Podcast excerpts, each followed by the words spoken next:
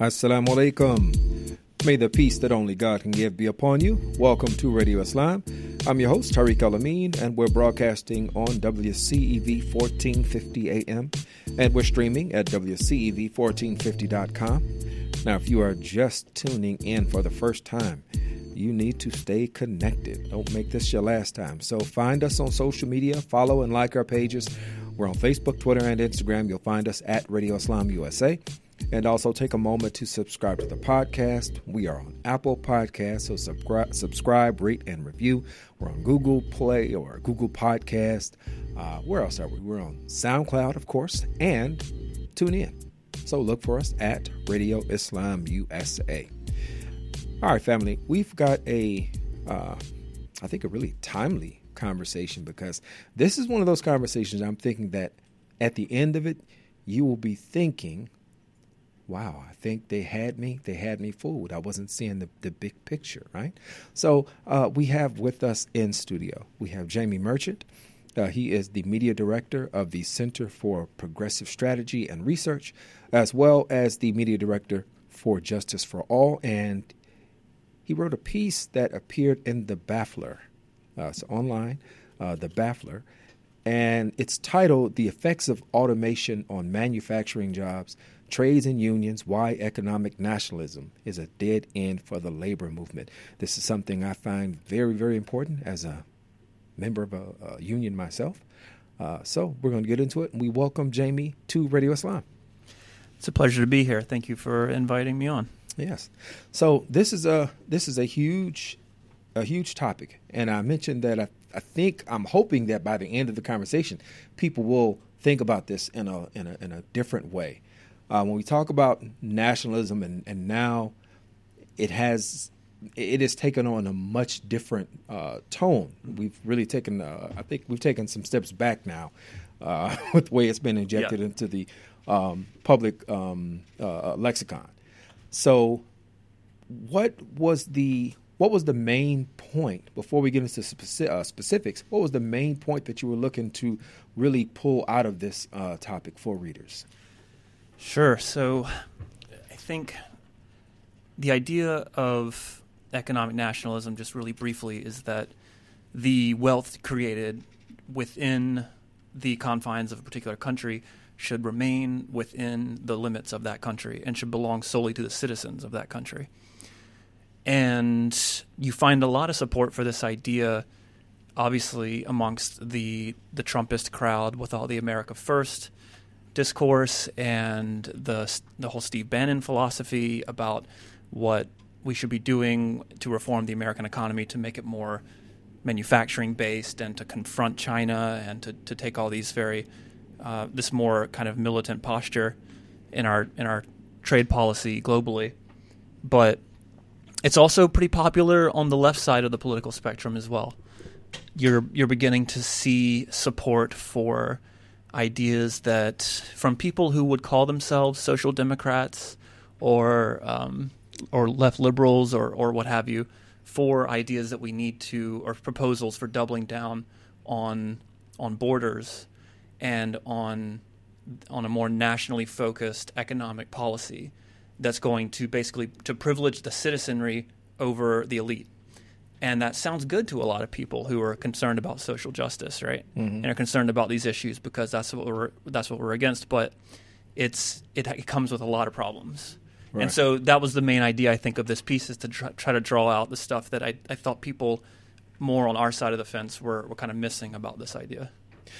Now, when you say um, this idea that the the profits or the wealth uh, that is produced by a nation that it belongs to the citizenry of that nation, uh, that it, it kind of that is in contradiction to this idea, this uh, this theory of interdependence, uh, in the sense of our mutual uh, gain, where we're tied together, right? So if one fails, and, and we saw evidence of that um, uh, some not too long ago uh, with the crisis, uh, uh, financial crisis in, in Greece, um, but and how that had a ripple effect, you know, uh, internationally. Absolutely, yeah. So when we have these types of um, the, these types of sentiments that are being shared, Do you think this is coming from people who understand that we have moved beyond uh, the the physical border, regardless regardless of protecting our mm-hmm. physical borders or not? We've moved beyond a point where we can um, we can manage or we can determine our, our health and, and well being financially mm-hmm. just off of the uh, the efforts and the, the, the riches that are produced in our own country. Right. There just doesn't seem to be a lot of attention to, to this to the suggestion that you're making from people who support this idea. It's it's a it's a common assumption, and I agree with what you're saying that historically we're at this point where we are a global society that you know we've heard these stories about globalization for decades now and there's there's a measure of truth a lot of it has been exaggerated but there's a very large dose of truth in what everyone has this narrative about globalization and about the deepening interconnections between people and cultures and communities around the world economically and, and culturally and so on. And i think that I, I mean, I, I fundamentally agree with you that we're, it's not realistic to think that we can revert back to this this really like a kind of frankly 19 late 1940s 50s idea of what we want this country to be. But even still there are people who will say well look the United States for example is an incredibly rich country that's endowed with immeasurable bounties of natural resources we're energy independent now and so on. We have the strongest financial institutions in the world. And so, on the basis of these kinds of reasons, they will try to argue that we can we can go it alone, and regardless of what happens to people who maybe are dependent on us, we we don't really need to get involved with their affairs. We leave them into their own. We leave them on their own affairs to take care of those affairs on their own, separate from us, and we'll we'll, we'll just handle our stuff over here. And that's that's kind of the case that they that the proponents of this idea of economic nationalism try to make is that we can actually do this, and that you know globalization is like the big lie that mm-hmm. we've been sold over the last few decades.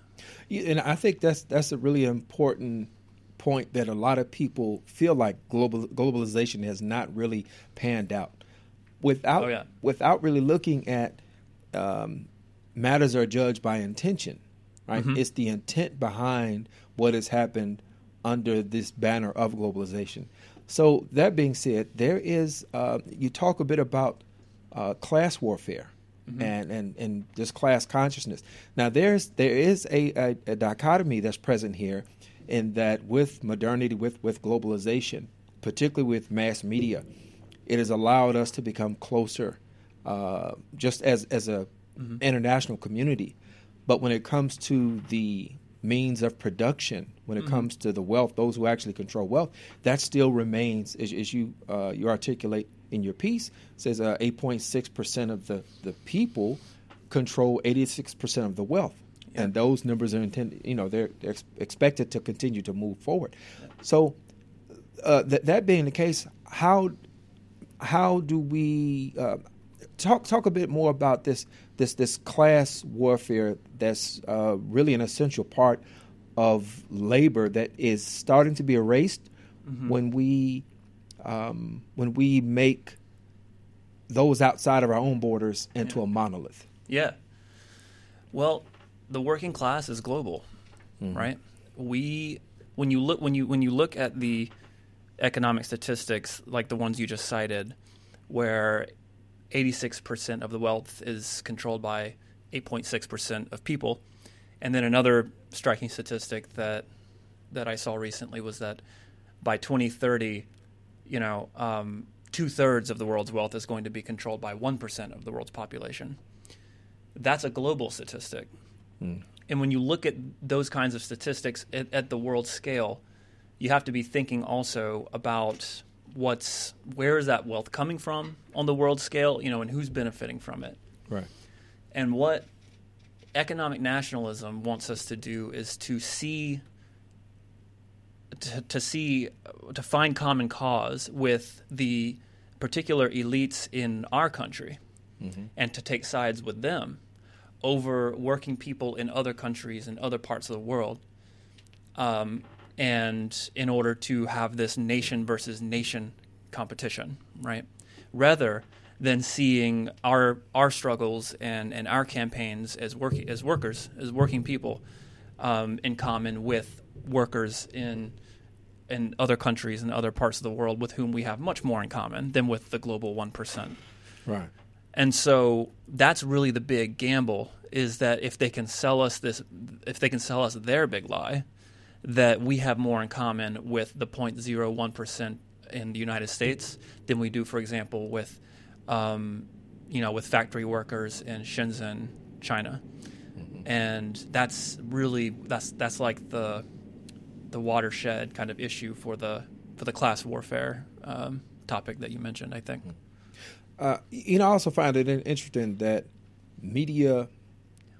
I guess we could say that media, uh, large scale, mm-hmm. uh, that it would be controlled by those people that we consider to be elites, uh, and as such, when it comes to um, this effort to paint other other countries, whether it's, it's China, India, uh, Pakistan, you know, Russia, whoever it is, uh, but this effort to paint them, as I said, as a monolith, mm-hmm. that it, in large part, is is due is due to this um, the lack of nuance when it comes to covering them. Can you talk Absolutely. a bit about um, uh, this? Uh, about that, about this phenomenon, and because I think at one point in history, there was a lot even even without the internet, right? There was there was a lot more connectedness among labor globally. Mm-hmm. Uh, and now that we have this ability to to know what's going on a- mm-hmm. around the world, mm-hmm. it doesn't seem like th- that's not the case. Yeah, that's quite a paradox, right? That now now yeah. that we have we have this immense and like unprecedented communication technology, somehow our communication is is suffering in this profound way. Um, yeah, if you just listen to any speech, for instance, Donald Trump gives on on trade policy, it's going to be mentioning it's going to mention China, and it's going to be China, China, China, China, right. and how China is ripping us off, and China's screwing us over, and they've been killing us for you know a decade now, and they're they're taking all of our jobs and all of that whole script. Hmm it's this yeah this drive to reduce this extraordinarily complex and class stratified society into just one monolithic you know uh, basically just abstraction yeah. that you know lumps the lumps ordinary people and and working people in with the you know the party elites at the very tip top of the society mm-hmm. and and just says they're all just this this this mass this undefinable mass that is trying to you know basically take America down, take away our take away our our prosperity and our freedom and and all the rest of it. And that's just something we really have to be on on on the guard about and be and be on the lookout for because even among trade union leaders and and people on the left, you will find this uh, this tendency to to villainize China as a whole, right? right? And how we have to get tough on China and how we have to fight to bring our jobs back, and we have to take a tougher stance. And so you have, you know, uh, card carrying unionists voting for Trump, and and so on. You know the story, mm-hmm. and among others.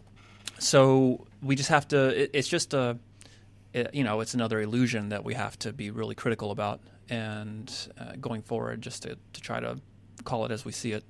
Now you talk about uh, you, you mentioned the loss of jobs uh, particularly in manufa- manufacturing, that is directly related, not necessarily to um, uh, trade policy, but just to the rise in automation itself. Mm-hmm. Um, and I find that to be particularly interesting because when we when we well we do know that there's also another uh, element of that, and that is um, that 8.6 percent, right? This minority of, of the the populace whose decisions impacts everybody else, uh, they make decisions where they decide to take jobs from one area where labor has worked and it has ingrained itself in society and and made uh, you know made strides for for itself, mm-hmm. um, and they take those jobs and they put them in places where the labor uh, where folks are not as savvy. They're not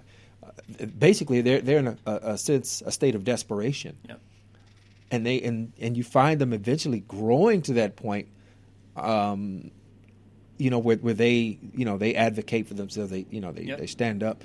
Um, why is it? I shouldn't say why is it, but can you talk a bit about what maybe some of our listeners probably are not aware of that there are strikes that are taking place in in China. There are strikes that are taking place in, in places that we we may not think of. Uh, as I said, we may not think of them in nuanced ways uh, where that class distinction is there. Uh, can you talk a bit about that? Of course, yeah. I mean, there every day there are there are very big strikes happening in other parts of the the global you know manufacturing economy. In I mean, South Korea has been an enormous hotbed of labor militancy over the last seven or eight years. China is going itself is going through a period of deindustrialization which a lot of American workers might be surprised to hear, given how much we hear about it, you know, for, in our own country. But um, Chinese factory workers, manufacturing workers, are facing the same challenges that um, you know unionized workers here in this country have been facing for decades around deindustrialization and offshoring and uh, manufacturing capacity moving to countries, new countries like Cambodia, Vietnam, you know, regional areas where um, as processes are automated in uh, these various manufacturing regions of China, the um, you know some companies who maybe can't compete in that ter- in that sector anymore will go to find cheaper labor in other in other uh, in other markets, and so they're fighting the same things that we've been fighting for quite a long time now. And it would just it, it's it's in our interests to to to recognize that and to to begin just taking it into into account when we're when we're thinking about what should our what should our stance as um, as people who are interested in a, in a you know an economic vision of like a, a just and humane future. Um, it shouldn't just be confined just to our immediate environs, but it should also just kind of logically it should flow to people who are facing the you know almost the exact same circumstances that we are economically in other parts of the world because we have so much in common in terms of our our, our interests and our foes. And uh, and so yeah that's what I'd say about that.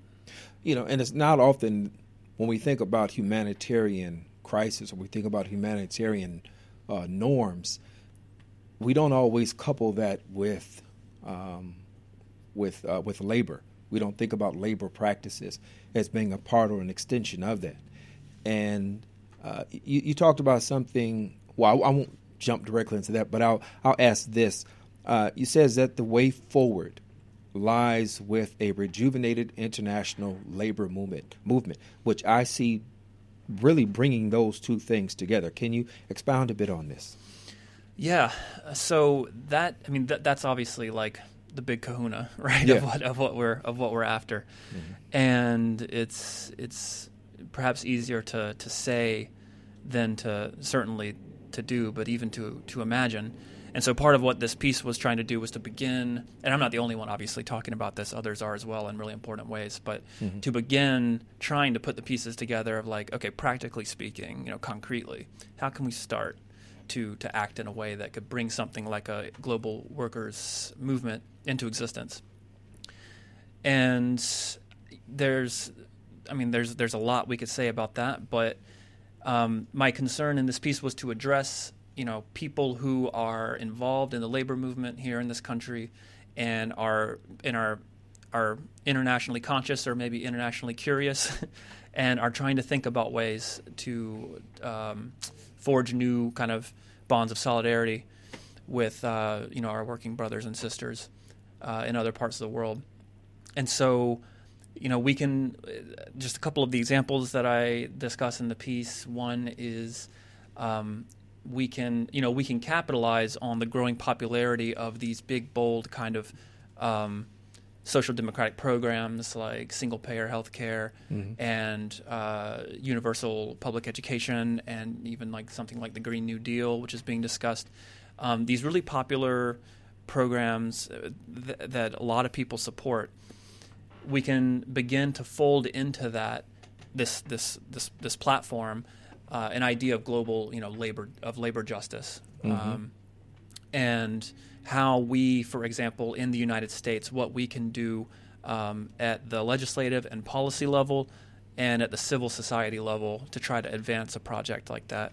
So, in terms of kind of just grassroots uh, organizational work, we, we can be reaching out to, to comrades in other parts of the world online. That is one good thing the internet gives us, Yeah, right? Is that we can absolutely. actually leverage that that connectivity to uh, to make connections with with activists in other parts of the world. We can even use things like Google Translate, you know, and the automated translation services to communicate where we couldn't before, maybe Yeah. and if we don't have the you know the the um, the luxury of being able to communicate directly in, in a particular language, so there are ways even to get past the language barrier, right? And then recently, some uh, some friends of mine put together, just as another example, a book, a speaking tour for some um, for some uh, some some workers in uh, some some workers and organizers activists from China who came through had, who and, and, uh, had written a book Okay. about um, actually it's a very good book. It's called striking to survive. I highly recommend it. Um, about basically the the evolution of the uh, the labor movement in um, in china over the last in like the coastal the southern coastal port areas over the last uh, 10 years or so. And that's just another way of raising raising consciousness raising awareness right? You're having these organizers uh, come through talk about their experience from another part of the world share it with people here allow them to kind of begin to to, to come together that way. And then um, legislatively and in terms of like specific policies there's this particular there, there are a lot of ideas here too. Uh, we could talk about how to build um, stronger labor enforcement rights into for instance global trade agreements uh, how to tilt those away from the empowerment of um, corporations, which is basically what they do now, that's how they function, into uh, vehicles that would actually give labor a leg up in organizing in these different countries. Now, you mentioned also uh, in this piece uh, workers' power agreement, which you liken to the uh, Paris Accord, Paris climate deal, and Or the Roosevelt Institute compared it to the Paris Climate Okay, deal. all yeah, right. yeah, yeah. But I, but, but I suggest, yeah, it's fine. yeah. So, um, and I think this is an extremely uh, important step, right? If if there's going to be global solidarity, it has to be something that is recognized by the governmental uh, entities. All right. So you also mentioned in, in the uh, in the piece, uh, you talk about uh, a workers' power agreement, uh, which is likened to the Paris climate deal, and uh, which which forces uh, which it forces not just the um, well, I guess each each government, right? Each each nation would have to would have to look at this and then uh, force or require, you know, it's it's corporate citizens to adhere to a, a, a specific an outlined uh, code of conduct. You know what's what's Right. going to be expected. I think that that is huge. So tell us a bit more about because this is the first time I, I'd read anything about a workers' power agreement. Yeah, the basic idea is that we we take the model of something like the the climate accord agreements uh, that have been being you know that are being uh, that have convened and been agreed to with varying levels of success over the last uh, 15 or 20 years the you know the Kyoto agreement and then recently the Paris Accords just a couple years ago where you have a multilateral uh, consensus, more or less, between a lot of different actors or national actors to to abide by certain rules and regulations and, and constraints, and adopt that as a kind of new system for regulating, right? The, for example, the emissions targets for climate reform. Right. So the idea is that that can function as a kind of analogy. We can use that as an analogy to think about, well, how could we, how could we develop a similar kind of summit that would that would get potentially agreement from a lot of different uh, from a lot of different countries, a lot of different players to look to be on the same page when it comes to uh, labor rights instead of uh, instead of instead of the climate, um, or you know, obvi- like ideally in addition to the climate Right. and it, that it's it's it is a very very promising idea because it's it's it's concrete and tangible, and it allows us to think. It gives us a precedent to draw on from the past, and to think about how we could extend it to, to labor rights to maybe begin to forge this international class consciousness. Uh, but then, as you I know are well aware, the, the, the Paris Agreement, the Kyoto Agreement have a lot of problems, a lot of faults, and one of which is how do you make these things binding? Right. How do you right. enforce them? That's the big thing. That's the big thing. And so we would have to get serious about and that's this is always the the rub in these kinds of things. What what can enforcement look like? What how can we make these agreements binding? You know, how can we compel countries and, and other leaders to recognize them and, and, and their institutions to follow them? And so that's when you start to get into the question of enforcement, and that's a lot of there's a lot to say about that. yeah, yeah. You know, and, and many people who um, we take for granted, right? Those you know who, who work uh, take for granted the 40-hour work week. Take for granted um, for those who are in uh, manufacturing or building trades, um, organizations like OSHA, Absolutely, you know, yeah. safety uh, requirements and inspections, um, child labor laws. These are all things that were brought about by the labor movement, and what I find, uh, what what I find interesting, what I find uh, to be extremely important, is is realizing that a lot of the gains that have been made by labor have have been rolled back. Uh, Yep.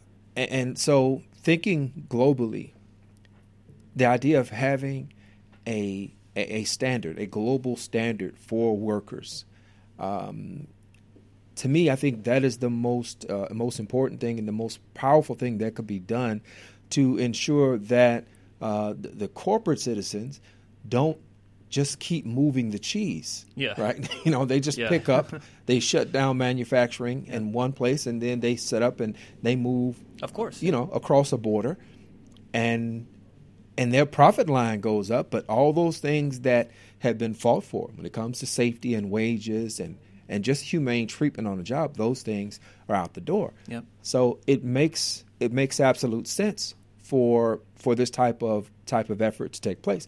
But let's let's let's not be too rosy. Let's go back and look at what are some of the things we because you, you mentioned it, uh, nationalism, economic nationalism, right? Because if Yeah. you if you are a proponent of e- proponent of economic nationalism, then that's kind of your your doorway Yeah. into other aspects of it as well. Uh, you talked about the enemy without becomes the enemy within. Yeah. And I thought that was a really, really uh, important point to look at. Um, can can you explain to the to our listeners what what you uh, got into in there? Yeah, for sure. Yeah, I do think this is one of the most important points, maybe that that I tried to make.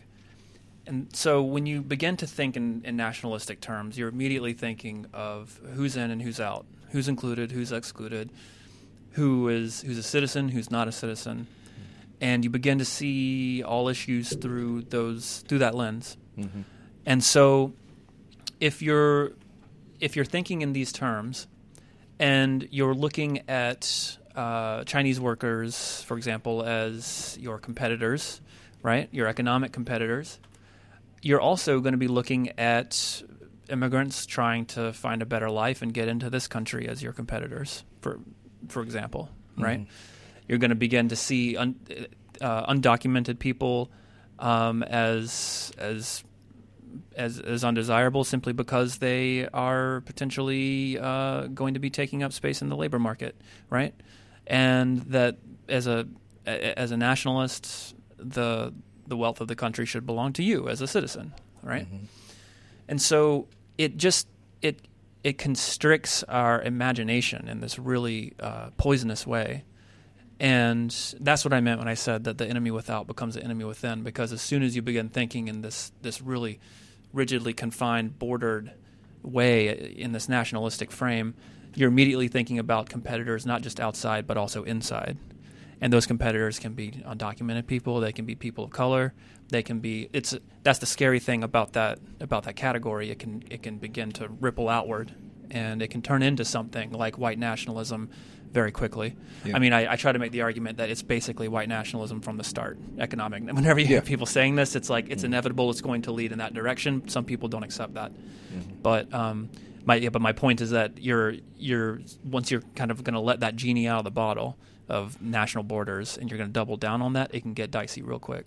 Yeah, and I, I agree with you that if white nationalism is your is your base, then everything that every sector that it touches is going to um, it, it's going to facilitate its, its, its growth, right? So whether it's um, the economy or education or whatever, everything that it goes to, it's going to make sure that it it justifies its thinking. But what I find really uh, also, I, I don't want to say troubling, just an observation that this is also based in a fear that there is not enough, there's not enough resources for for, for all of us. So yeah. we've got to make sure that uh, we, we yeah. set a criteria, right, for who who is um, who has a legitimate right uh, to access. Yeah, and and and I think that also goes back once again. I think uh, folks tell yourself, keep reminding yourselves, eight point six.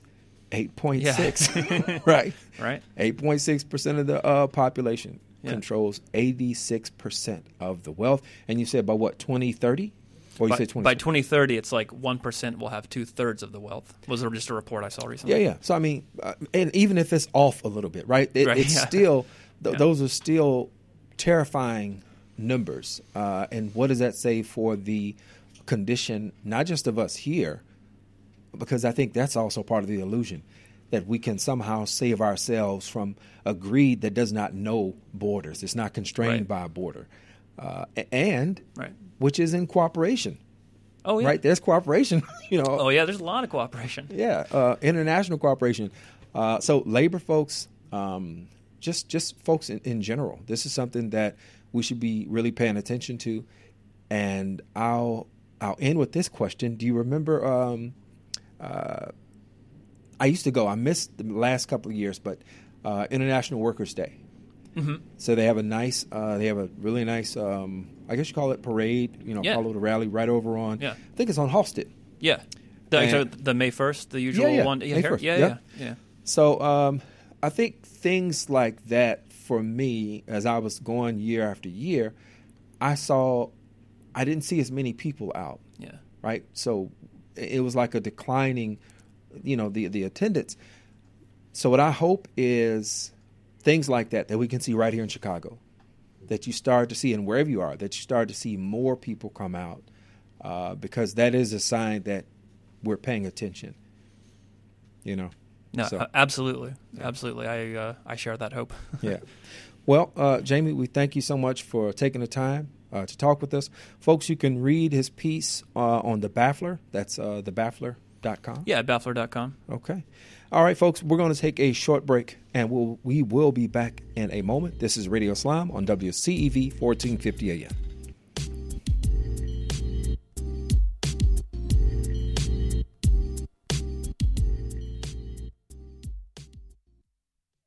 The Syrian Community Network, with offices nationwide, serves its Chicago area clients from its Northside location located at 5439 North Broadway. They provide housing, social services, education, basic human needs, and food security. The Syrian Community Network has Arabic speaking staff and is a partner organization of the Illinois Coalition for Immigrant and Refugee Rights. You can get more info by calling area code 872 806 0141. That's area code 872 806 0141 or by visiting their website at SyrianCommunityNetwork.org.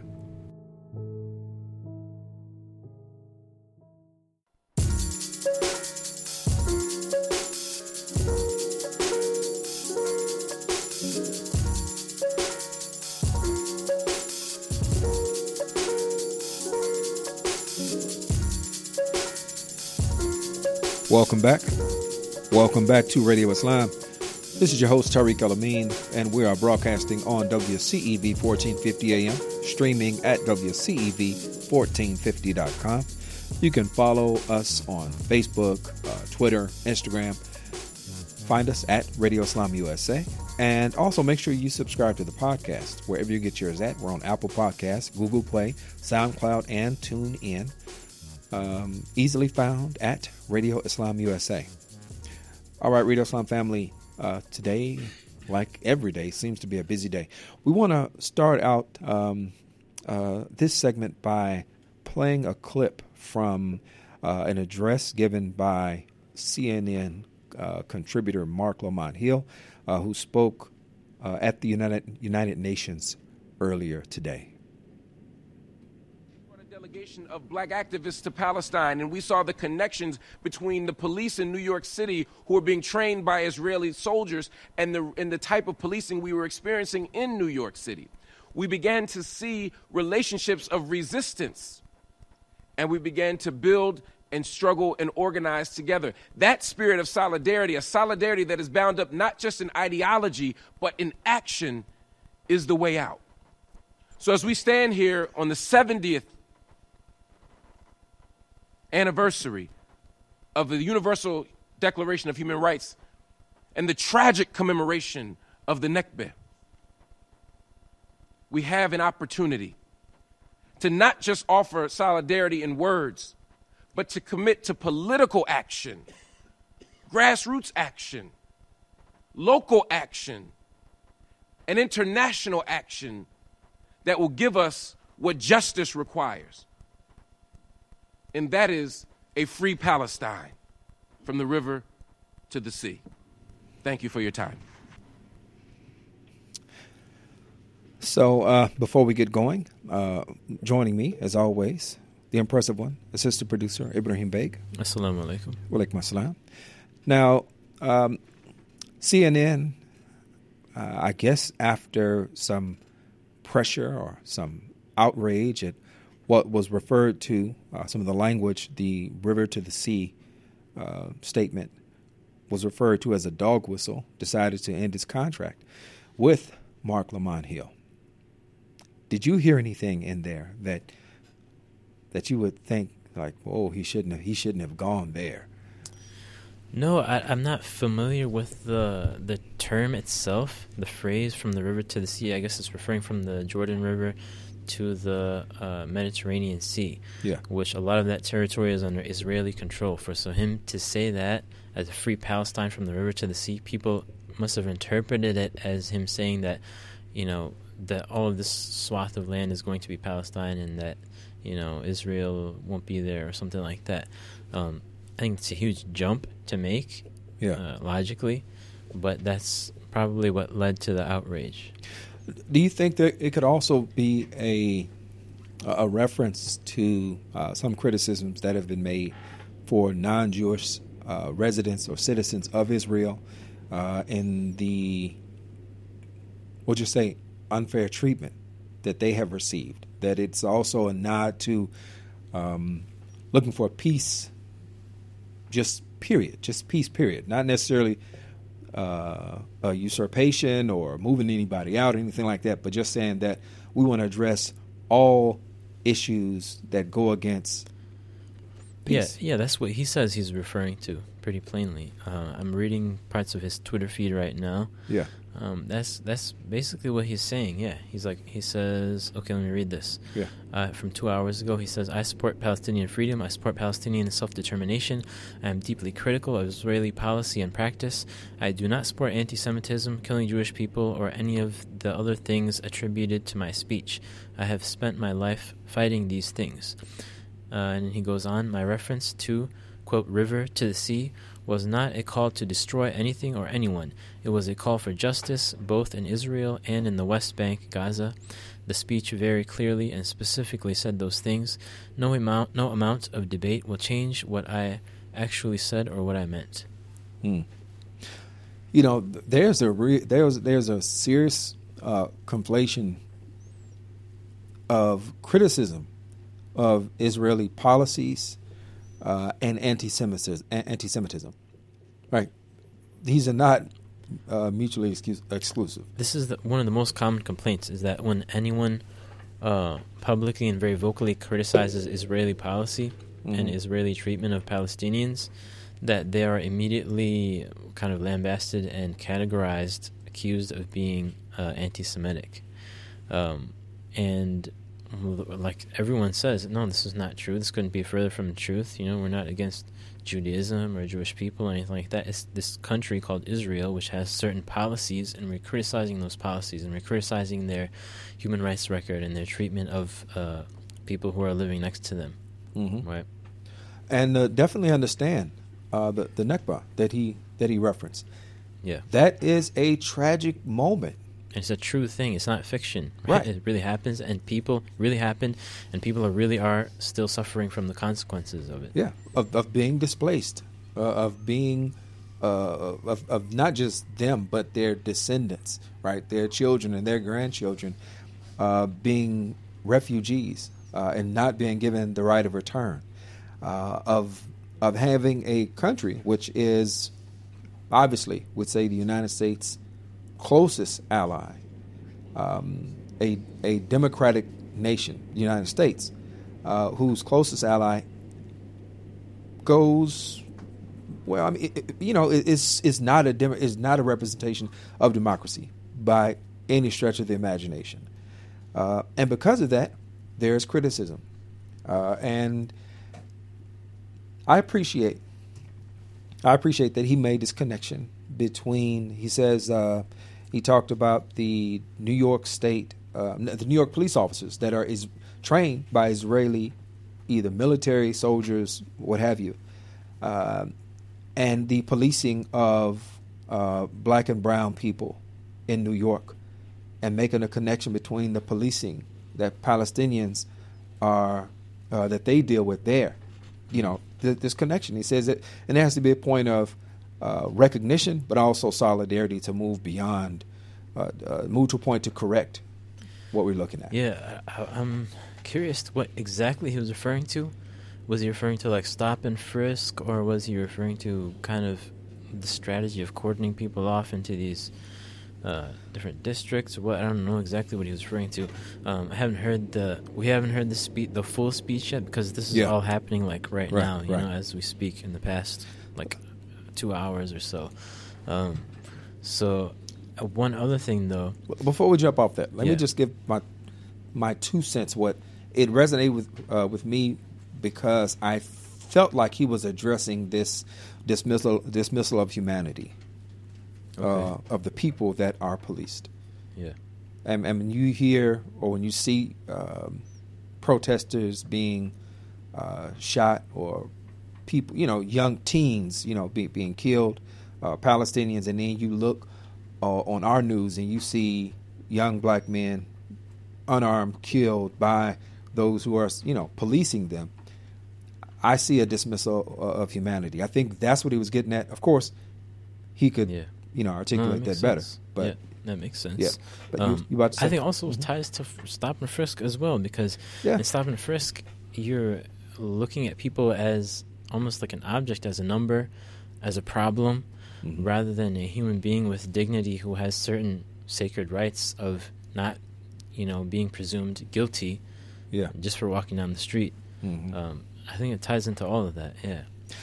an agent of the, the state that is in opposition, diametrical opposition to to you to or to, to me, right, or to the the Palestinian uh, young man or, or woman, they are automatically seen as as the enemy, and they are treated as such. They're not treated that hold to serve and protect. That doesn't apply to them.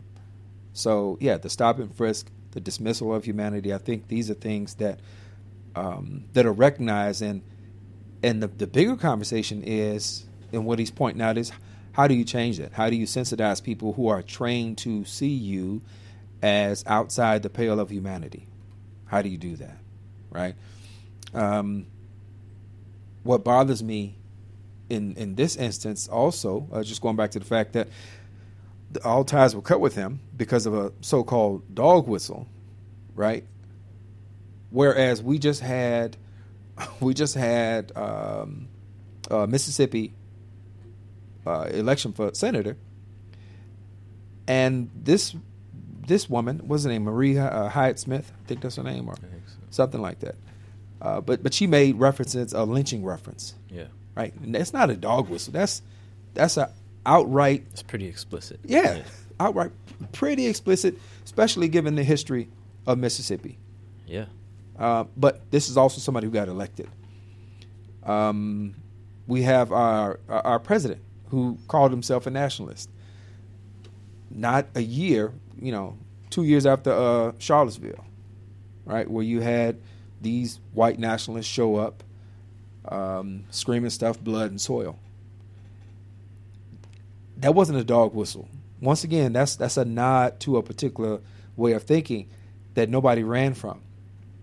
Uh, and there was nothing. There was nothing productive. There was nothing uh, that that he was saying that was that was inclusive. That was about us as a nation. What he's talking about, what Mark Lamont Hill mentioned here, had nothing to do with tearing anybody down. I mean, and it was it was really about the pre- preservation. I think of, of, of everyone, but certainly coming to the defense of those who have been, uh, who who themselves have been uh, defenseless. So we got a, a, serious double standard that's going on here, and yeah, speaking that's, that's speaking of double standard, um, as we mentioned, I think CNN. Did we mention the CNN? He was a CNN contributor. Right. After all this just came out, CNN has now uh, terminated the contract mm. with him, with Mark Lamont Hill as a, as a commentator. I had heard his commentating on some of the sh- some of the clips, some of the segments. I, I liked him a lot. Yeah. Um, even before this, um, but yeah, CNN has now terminated their relationship with him. Apparently, when we talk about double standard, here's the thing: people are pointing this out all over social media as we speak. Yeah. Uh, former Governor Rick Santorum. Mm-hmm. We know who Rick Santorum is. We remember yeah. Rick Santorum. I remember what I remember most about Rick Santorum um, is during the 2012 election cycle. The f- there was Republican candidates debating each other, right? Mm-hmm. The face that Rick Santorum would make every time Ron Paul would get up and speak was this this face this face of complete like shock and bewilderment. It was. I want you to look this up if you get a chance. But anyway, yeah. Um, Rick Santorum is also a paid contributor for CNN. Mm. And when we look at some of the comments that he has said, this is what's going up on social media right now. Some comments from Rick Santorum uh, about Palestine and Palestinians. Quote, all the people all the people that live in the West Bank are Israelis. They are not Palestinians. There is no Palestinian. This is Israeli land. Hmm. History began in 48. Right. Um, Rick Santorum, as far as we know, has not been terminated. And, and he didn't say this today either. This is an old statement. Right. Um, so when we talk about double standard, yeah, that's certainly another thing that comes up. Here is a, an African American and uh, really brilliant man, Mark Lamont Hill, mm-hmm. um, making this comment, giving this speech in solidarity with the Palestinians, and so next thing you know, he's terminated from CNN. While as Rick Santorum, as far as we know, is still on board. Oh yeah, absolutely. What it really shows is that there's a zero tolerance for any criticism. Uh, there's a zero tolerance for trying to uh, trying to join hands or recognize the uh, the, the, injustices uh, that are taking place uh, in, in, in Israel. And it's not an indictment of Judaism at all. It has nothing to do it, with the Judaism. It has everything to do with the governmental structure it has everything to do with a, uh, a, a, a political apparatus that has been described as a modern day apartheid. Uh, and it has everything to do with the stripping of the the rights of people that were there prior to the creation of Israel. Right now, we can't. There's no going backwards. Right? There's no. There's no undoing what what has been done as far as the, the creation of Israel. But we certainly we certainly must uh, say something and, and, support those you know who point out that there is an injustice that is taking place for those people who are who are presently there who this this is their ancestral homeland. Uh, but but they're they're disregarded. And for I forgot his name that quickly because he means that just that that little to me. Uh, no Santorum but uh, Um, but for him to say make a comment like that, that just simply shows where the, the, the levers of power lie. That he can say something like that and not have to not suffer any retribution, uh, not suffer any any real condemnation. But for Mark Lamont Hill to make a statement that that he made, and for it to somehow turn into a uh, anti-Semitic uh, dog whistle which is absolutely ridiculous. This is simply, like I said, this is simply them just uh, that mindset saying that there will be no criticism, uh, no criticism uh, accepted, allowed, none whatsoever. There is there's there's a couple more th- factors at play here. Sure. One of them is um, the presence of now. When, when we mention this, people uh, automatically also will jump to anti-Semitism and even like conspiracy theories. But mm-hmm. it, it, it's very difficult to deny this. There's books that have been written on this and so on with, about the Israel lobby. Yeah. Um, there there's a there is a, a bit of machinery that's present um, when it comes to uh, defending Israel as far as like think tanks are concerned and the the power that they wield in some cases. Mm-hmm. Um, the outlet called The Hill, a well-known uh, journalism outlet, The Hill had an article about this very incident, and they are saying that uh, quote. Hill's use of the phrase, the phrase that we talked about, sparked rapid criticism and outrage from a variety of sources, including the Anti Defamation League and the National Council of Young Israel on Thursday. Mm. Um, so there are these organizations that immediately jump out to criticize and defame anyone who uh, tries to show solidarity with Palestinians. And there's another thing, a very big, imp- important factor here that also is mentioned in this article in the Hill, is that he was Hill was apparently uh, during his speech, which we haven't heard the full speech yet, like I said, because it's all happening like in real time right now. Right. Um, Hill urged countries to boycott Israel in his speech at the UN. That is really um, something which is being overlooked here, and I believe when you use the term dog whistle to refer to this statement, mm-hmm. um, it holds true in more than one way. I think it's that that statement is now becoming the focus or being made the focus rather than this uh, important factor of him calling for a boycott boycott against Israel. You know the BDS movement yep. and the really the animosity that in, inspires in some people, whether it be on college campuses or, or otherwise, and people equating that movement with uh, people equating it with anti-Semitism once again. Yeah. So that movement is obviously wielding some level of power, uh, com- you know, simply based on how people are reacting to it and, and just the animosity that some people have towards it. So when he calls for a boy, he calls for a boycott against Israel in his speech.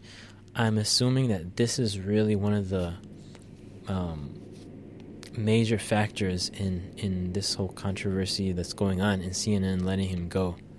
Uh, I have to assume that rather than just I'm, they're not making that the focus, but they're making this terminology the focus from the river to the sea. But I think this boycott has a lot to do with it. You know what? I'm uh, I'm I'm inclined to agree with that analysis, uh, particularly because this idea of uh, the Trumpian ta- uh, tactic of of distraction, not really dealing with the real issue, and if, and I can't really call it a Trumpian uh, tactic because he didn't invent it, right? That's just I think that's just um, manipulating the masses 101. You, you point to something that people have been conditioned to feel a particular way or uh, have a particular sensitivity about, and you overlook the thing that really should be should be resonating with them on a uh, on an intellectual level. Um, I go back again and say that the connections that he drew between uh, between uh, African Americans and and the Palestinians with regard to policing yeah. are important. Um, and he's not the only on one. a number. Yeah, yeah, absolutely, absolutely. Um, but it's important on a number of uh, fronts. I like to turn it around and I just look at the the the relationship that exists between uh, the police and those two populations, but to also look at the reaction that people have when those when when those um, uh, when those actors are criticized. So whether it's the Black Lives Matter movement, which is uh, you know a movement that has been about the the lack of dignity and humanity afforded to blacks in response, you know, with, with regard to uh, interactions with police, or the, the the Palestinians pointing to how they are mistreated by Israeli defense forces. The response is the same. The response is is never for either of those two actors to have to take any responsibility for to to you know not that there's any credibility, any truth to those statements. It is simply how dare you even make the aspersion? How dare you even make this uh, claim that the police are acting improperly? You know, whether they're uh, defense forces or they're they're law law enforcement here. It's saying that your claim has no basis simply because of who you are, not because of, not because you know either uh, entity did didn't uh, didn't do anything wrong. It's just you don't you don't like in court they say you don't have any standing, right? You, you don't you don't have the standing. You don't have the uh, the the humanness to be able to stand up and say anything that should be listened to. So I think that's that's another really important point here the criticism itself. I go back to that. The criticism itself, it's got to be brushed off. So if he's calling for a boycott, think how Birmingham, how Birmingham, the city of Birmingham, uh, felt when the, the, the Birmingham, the bus boycott was taking place. And they were economically crippled and forced into some semblance of, um, you know, of effectuated uh, civility, right? Their hearts didn't change. They just got hit in the pockets. Yeah. So we, we're in, we're in a. He's making a similar call with many others, but yeah, CNN they they disappointed in you guys. Disappointed in you guys. You got to be able to. You got to be able to take the criticism. You know, you got to be able to take it. Okay, uh, we thank you all for joining us, and we thank our engineers over at WCEV. Uh, I'm your host Tariq El Amin, uh, joined by the impressive one. Ibrahim Baik, And we thank our sponsors, Zakat Foundation. Thank you very much. Our executive producer is Abdul Malik Mujahid, and we remind you that the views expressed by the host and or guest are theirs and not to be taken as a representation of Sound Vision Foundation. And with that, good people, we leave you as we greeted you. Assalamu alaikum. May the peace that only God can give be upon you. you.